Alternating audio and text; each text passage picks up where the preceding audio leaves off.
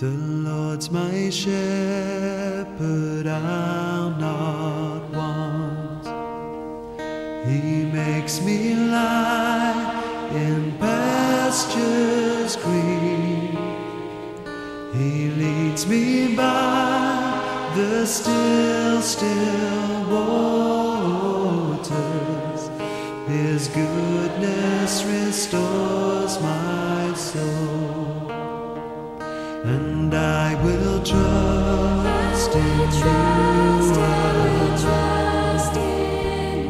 And I will trust in you alone. For your endless mercy follows me. Your goodness will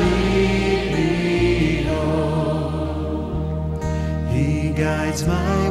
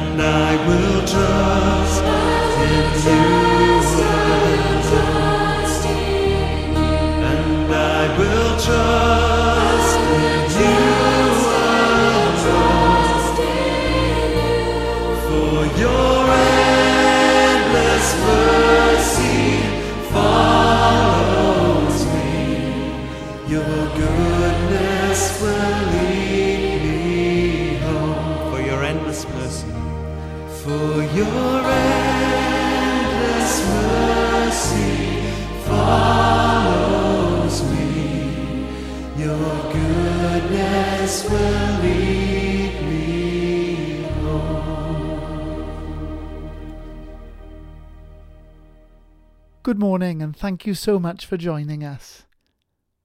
Over the last few weeks and months, we've had to reimagine what it looks like to be the church. One friend of mine commented that it feels almost as if the church has had to leave the 17th century and to venture into the 21st century overnight, using new technologies to engage with thousands of people across the globe.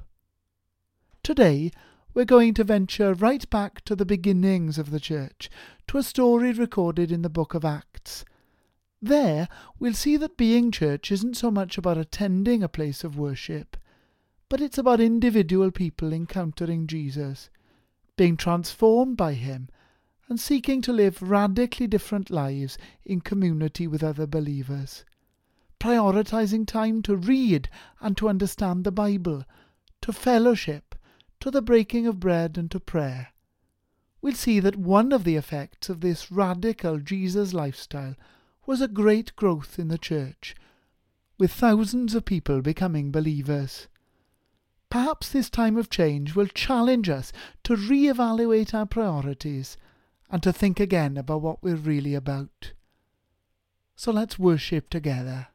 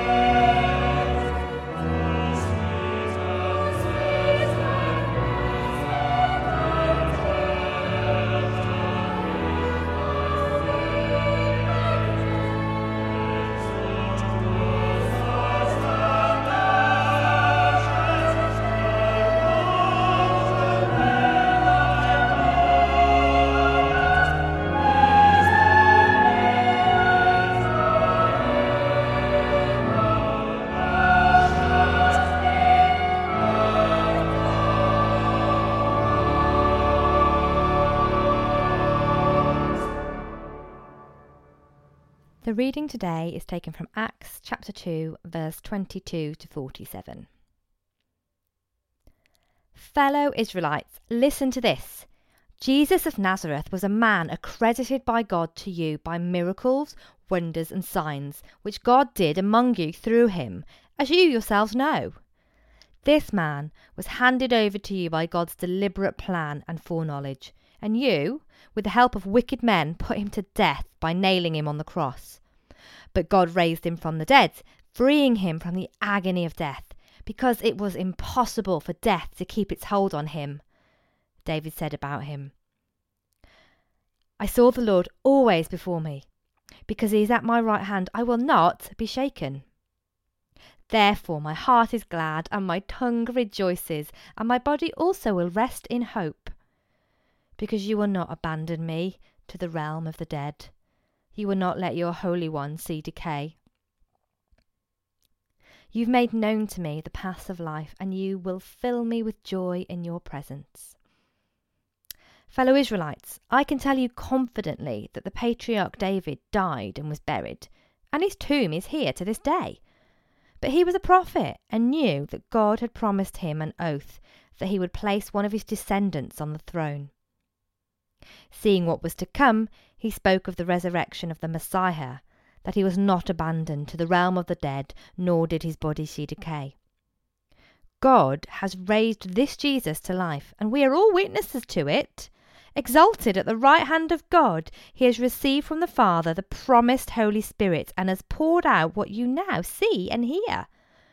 For David did not ascend to heaven, and yet he said, The Lord said to my Lord, Sit at my right hand, until I make your enemies a footstool for your feet. Therefore, let all Israel be assured of this God has made this Jesus, whom you crucified, both Lord and Messiah. And when the people heard this, they were cut to the heart and said to Peter and the other apostles, Brothers, what, what shall we do? And Peter replied, Repent and be baptized, every one of you, in the name of Jesus Christ for the forgiveness of your sins, and you'll receive the gift of the Holy Spirit. The promise is for you and your children and for all who are far off, for all whom the Lord our God will call and with many other words he warned them, and he pleaded with them, Save yourselves from this corrupt generation. And those who accepted his message were baptized, and about 3,000 were added to their number that day. And they devoted themselves to the apostles' teaching and to fellowship, to the breaking of bread and to prayer. Everyone was filled with awe at the many wonders and signs performed by the apostles and all the believers were together and had everything in common. They sold property and possessions to give to anyone who had need. And every day they continued to meet together in the temple courts. They broke bread in their homes and ate together with glad and sincere hearts, praising God and enjoying the favour of all the people. And the Lord added to their number daily those who were being saved. This is the word of the Lord. Thanks be to God.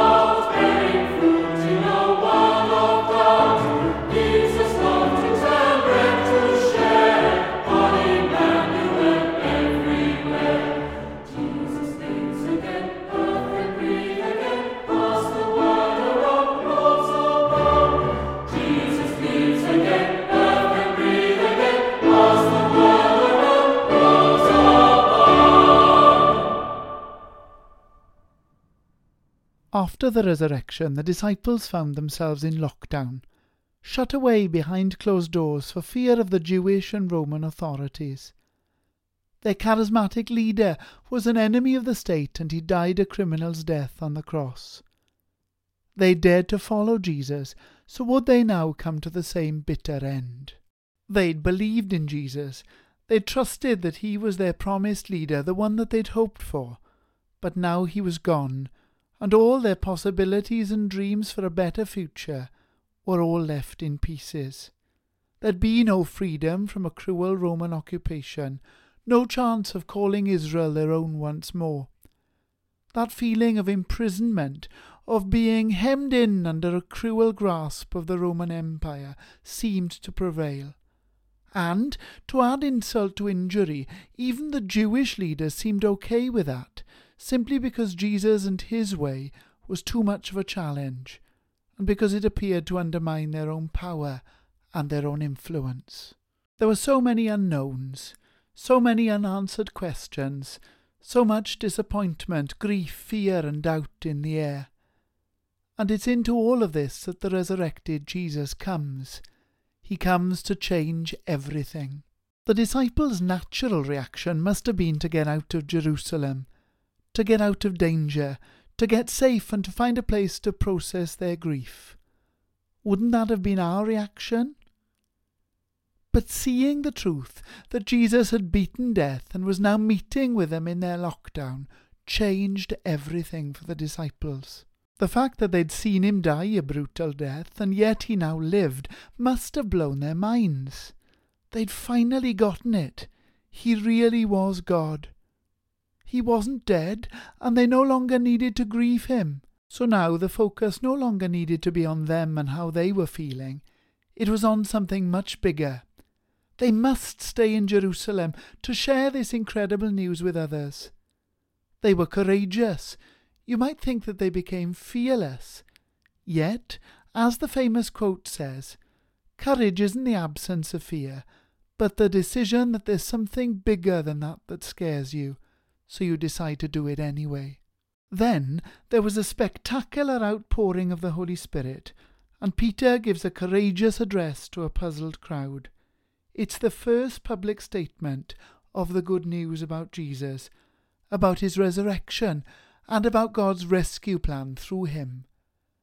Peter gives reasons why we can be sure that Jesus rose from the dead. First, the power of death couldn't possibly be stronger than the power of life in God's Messiah. As Peter explained, God raised him from the dead, freeing him from the agony of death, because it was impossible for death to keep its hold on him. Second, Peter points out that the resurrection of Jesus was prophesied. David was a prophet, and he knew that God had promised to place one of his descendants on the throne. Seeing what was ahead, he spoke of the resurrection of Christ. But most importantly, Peter gives his own testimony. God has raised this Jesus to life, and we are all witnesses of that fact. In other words, he says, we've all seen it. Finally, Peter insists that their experience of the Holy Spirit is in itself evidence of the resurrection. After the life, death, resurrection, and ascension of Jesus, there's one final act in his newly inspired ministry. As Peter explains, exalted at the right hand of God, Jesus has received from the Father the promised Holy Spirit, and has poured out what you now see and hear. This experience of the Holy Spirit isn't confined to those who were present at Pentecost. It's for every Christian. It's for you. The promise, Peter says, is for you and for your children and for all who are far off, for all whom the Lord will call. Every time someone experiences the Holy Spirit, it's further evidence of that first resurrection. Every time we see somebody filled with the Holy Spirit and hear stories of how the Holy Spirit has changed their lives, it's further evidence of the ongoing effects of that resurrection. When a young woman at university with me, known for her love of boys and drink and her lack of commitment to her studies, personally encountered Jesus and his resurrection power, her priorities and her passions changed. This was evident in her everyday life choices. She drank less and she studied more, and she actually ended up graduating with a first class degree. This change in her life, prompted by her personal experience of the Holy Spirit, is evidence of Jesus' resurrection and of its ongoing life transforming power today.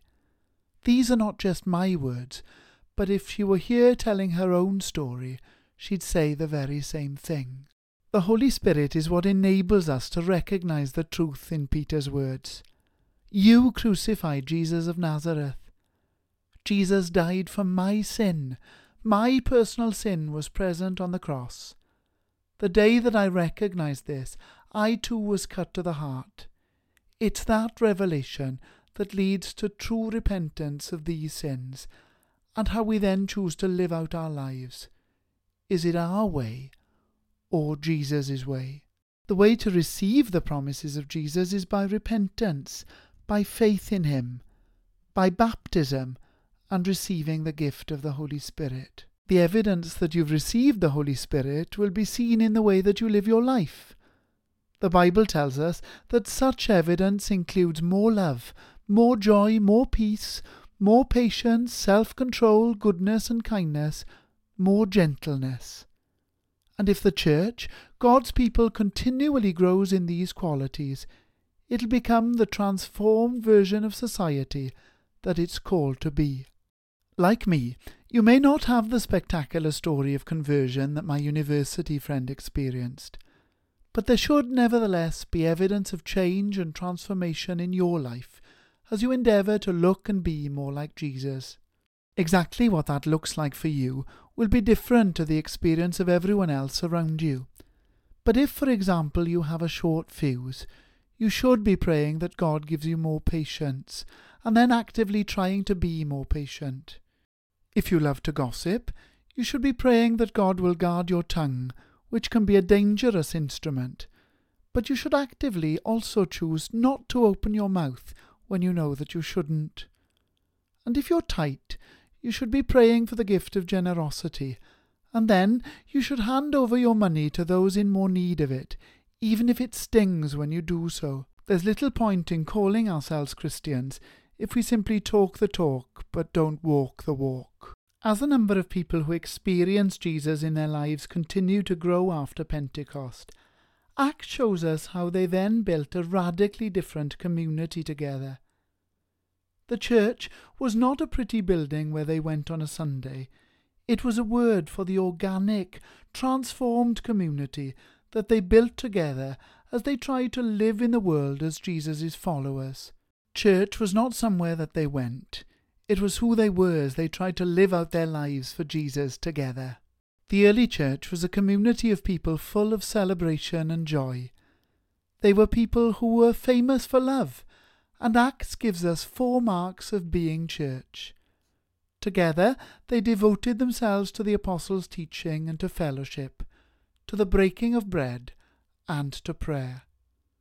These four go together.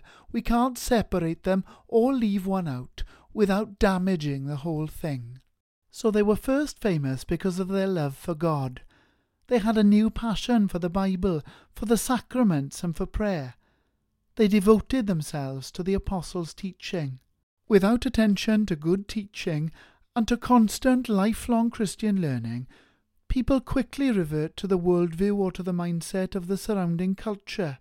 They end up letting their minds be shaped by whatever social pressures are most persuasive at the time, and Jesus becomes nothing more than a pale influence or a distant memory.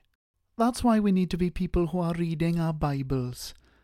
The Bible is God's love letter to us, and as we engage with it, we're brought closer to Jesus.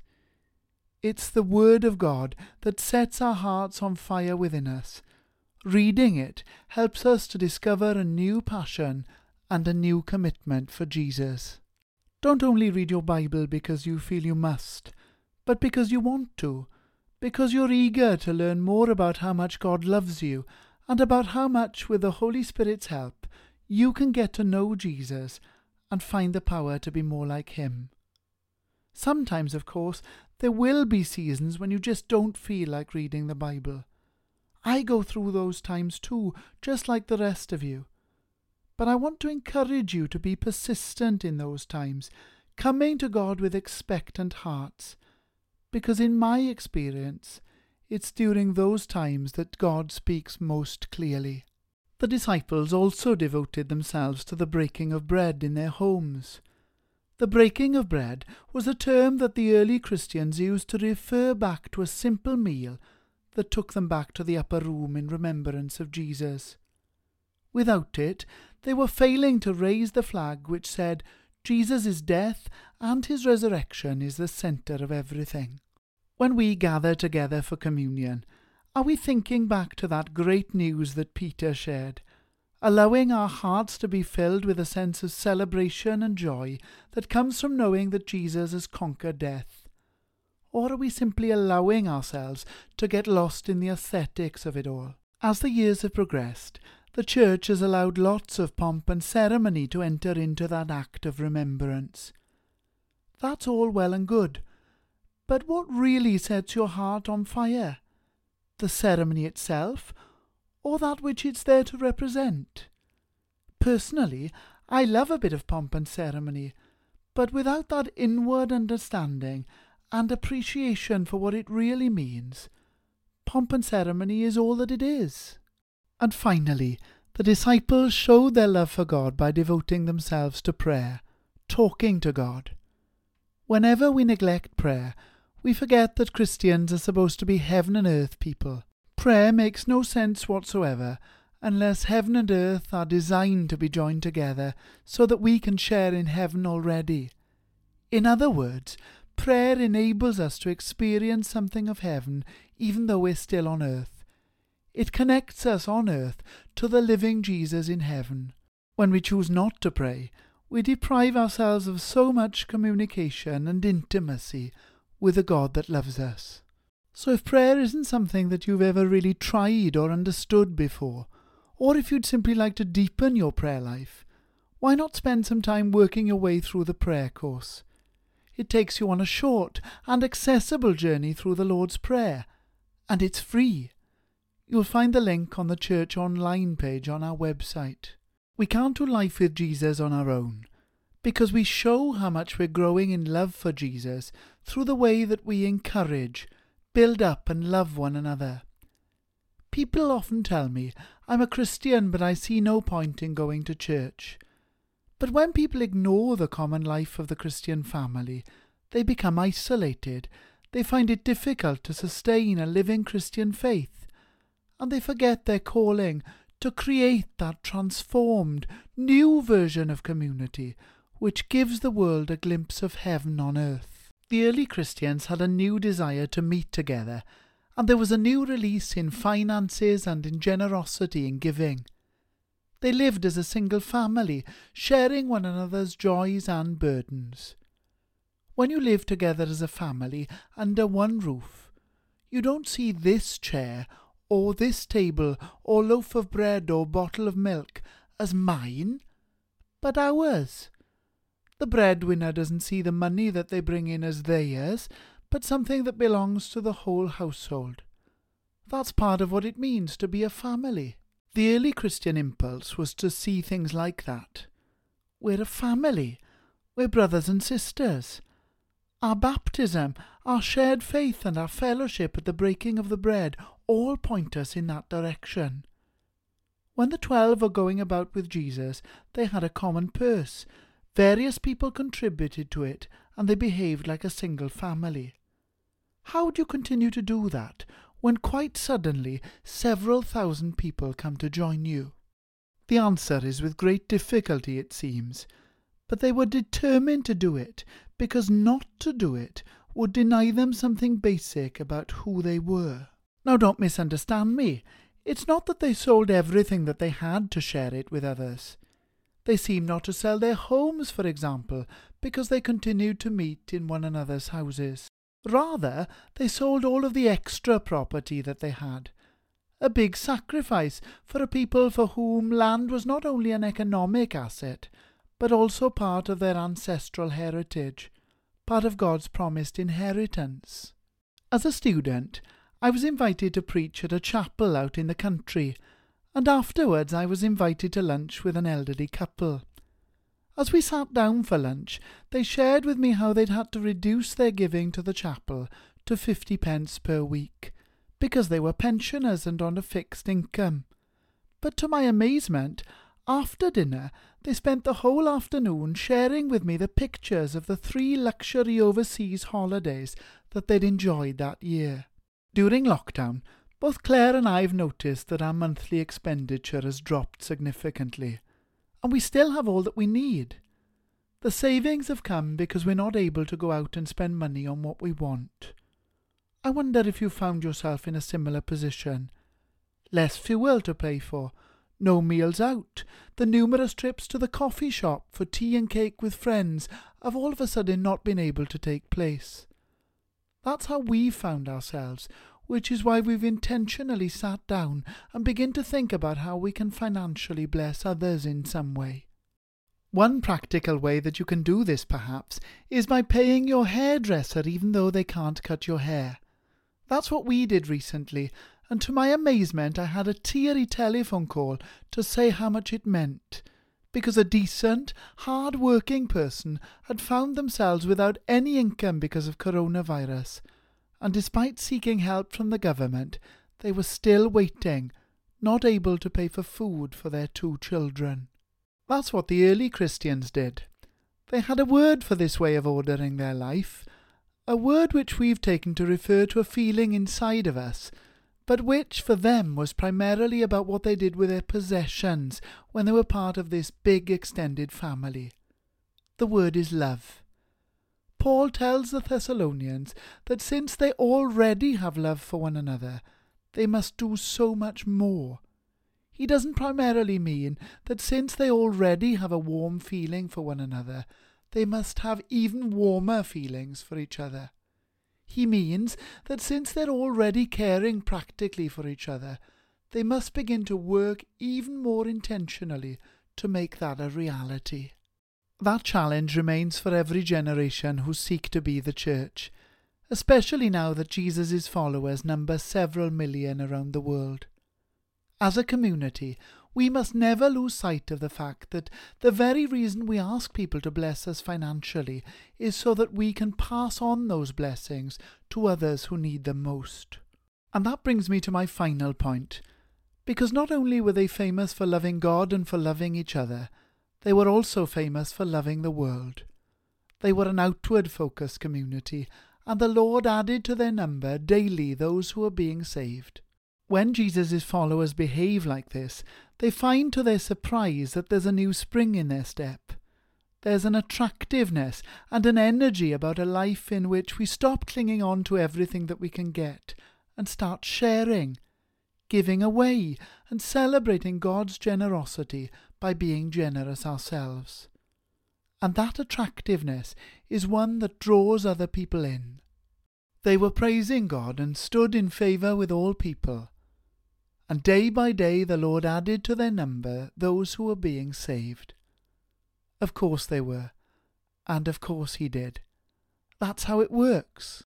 Where the church today finds itself stagnant, unattractive, humdrum, and shrinking, it's time to read this passage again, to get down on our knees and to ask what isn't happening that should be happening.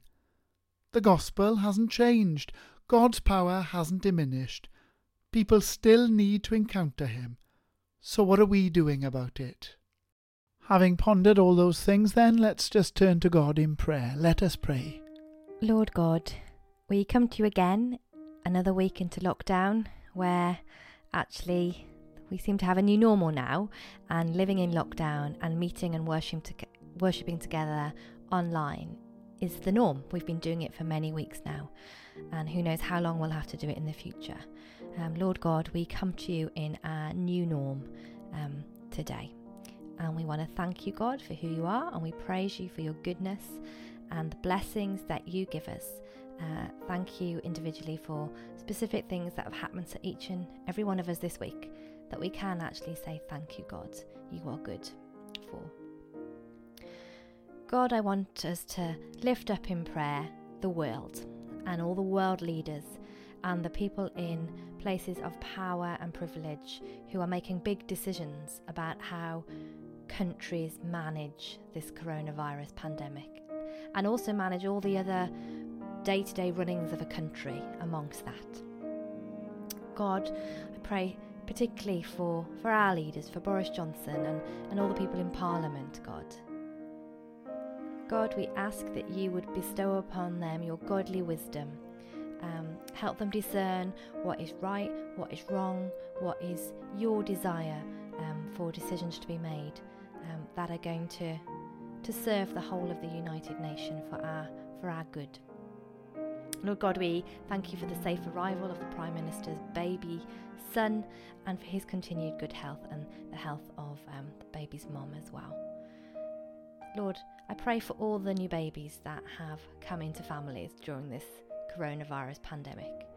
And we, we just pray for those families for, for blessing and comfort and encouragement in families where it is so not the norm not to be able to go and share your new baby with family, friends, and loved ones. And I just pray over each of those babies that have been born that although they have been born in a pandemic and they actually aren't able to, to leave their parents' homes um, and see grandparents and meet cousins and friends. God, we I pray blessing over those babies and I pray for a future of adventure across the world. Um, and I, I thank you that you've got plans for each and every one of those new babies that has been born.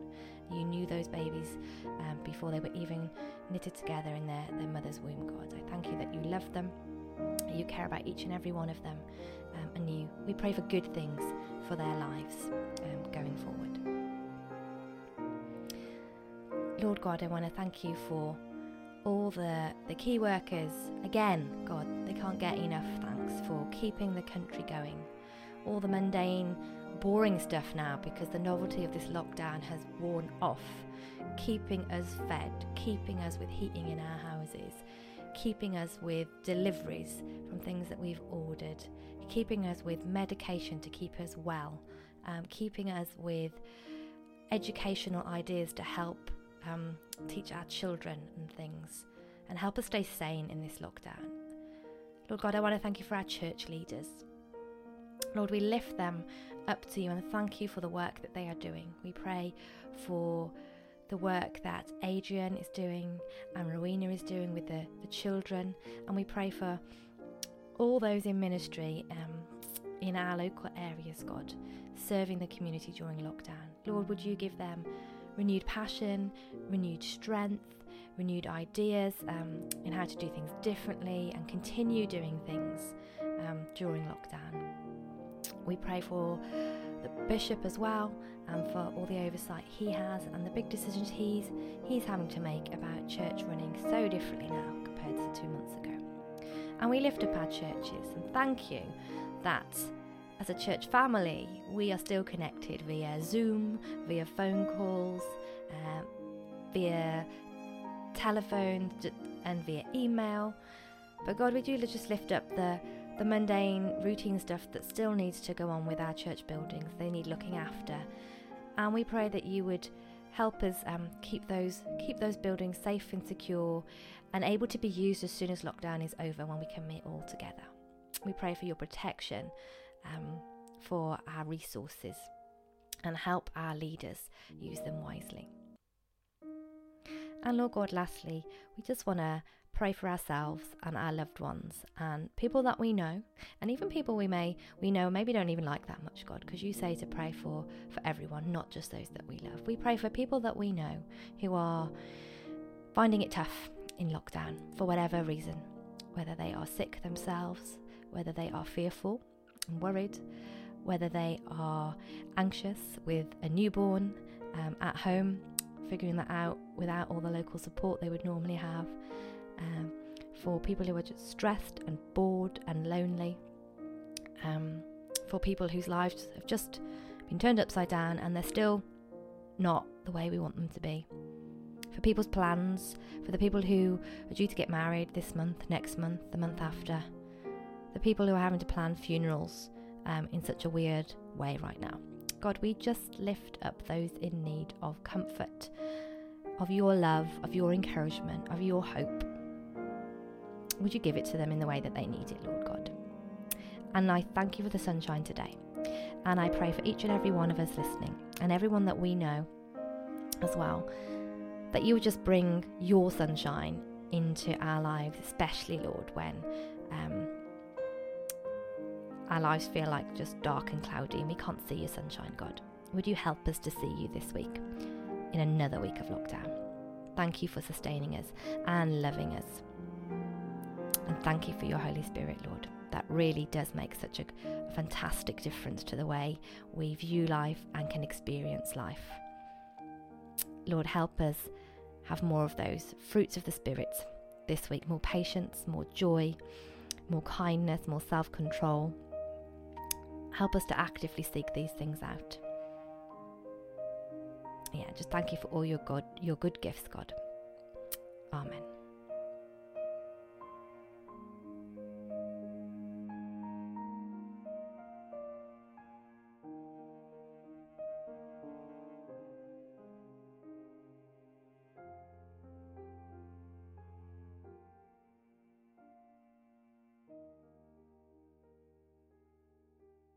As our service draws to a close, can I wish you all a very happy and blessed week? If you're listening with a young family, remember that there are lots of children's ministry resources available on our website, thanks to our Children, Youth and Families Pastor, Rowena. Also, remember that there are lots of opportunities to engage with us during the week, whether that be through a Bible study, or a prayer meeting, or a virtual coffee morning on Zoom, giving us an opportunity to enjoy a good chat together. So look out for the emails with the appropriate links that will help you access all the online meetings this week. Later in the week, I also want to encourage you to keep an eye out for the latest edition of Vision, which should be arriving through the post. It's full of good news stories from across the parish. I hope you can enjoy that with a cuppa. Also on our website, you'll find lots of ways that you can give to support the parish during this difficult time of lockdown. But finally, may the peace of God, which passes all understanding, keep your hearts and your minds in the knowledge and love of God, and of His Son, Jesus Christ our Lord. And the blessing of God Almighty, the Father, the Son, and the Holy Spirit be upon you and remain with you always. Amen.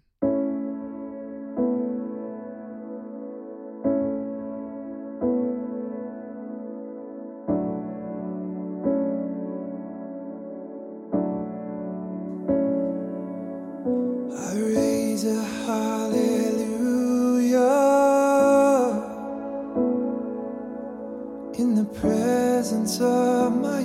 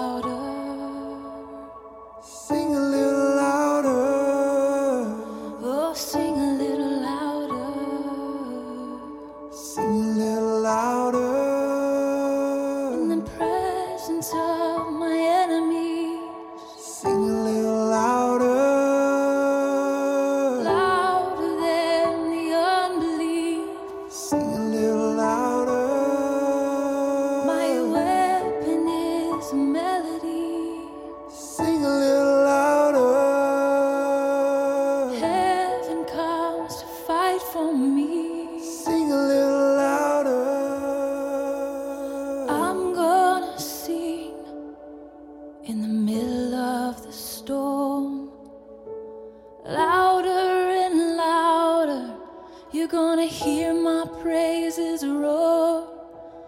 Up from the ashes, hope will arise. Death is defeated.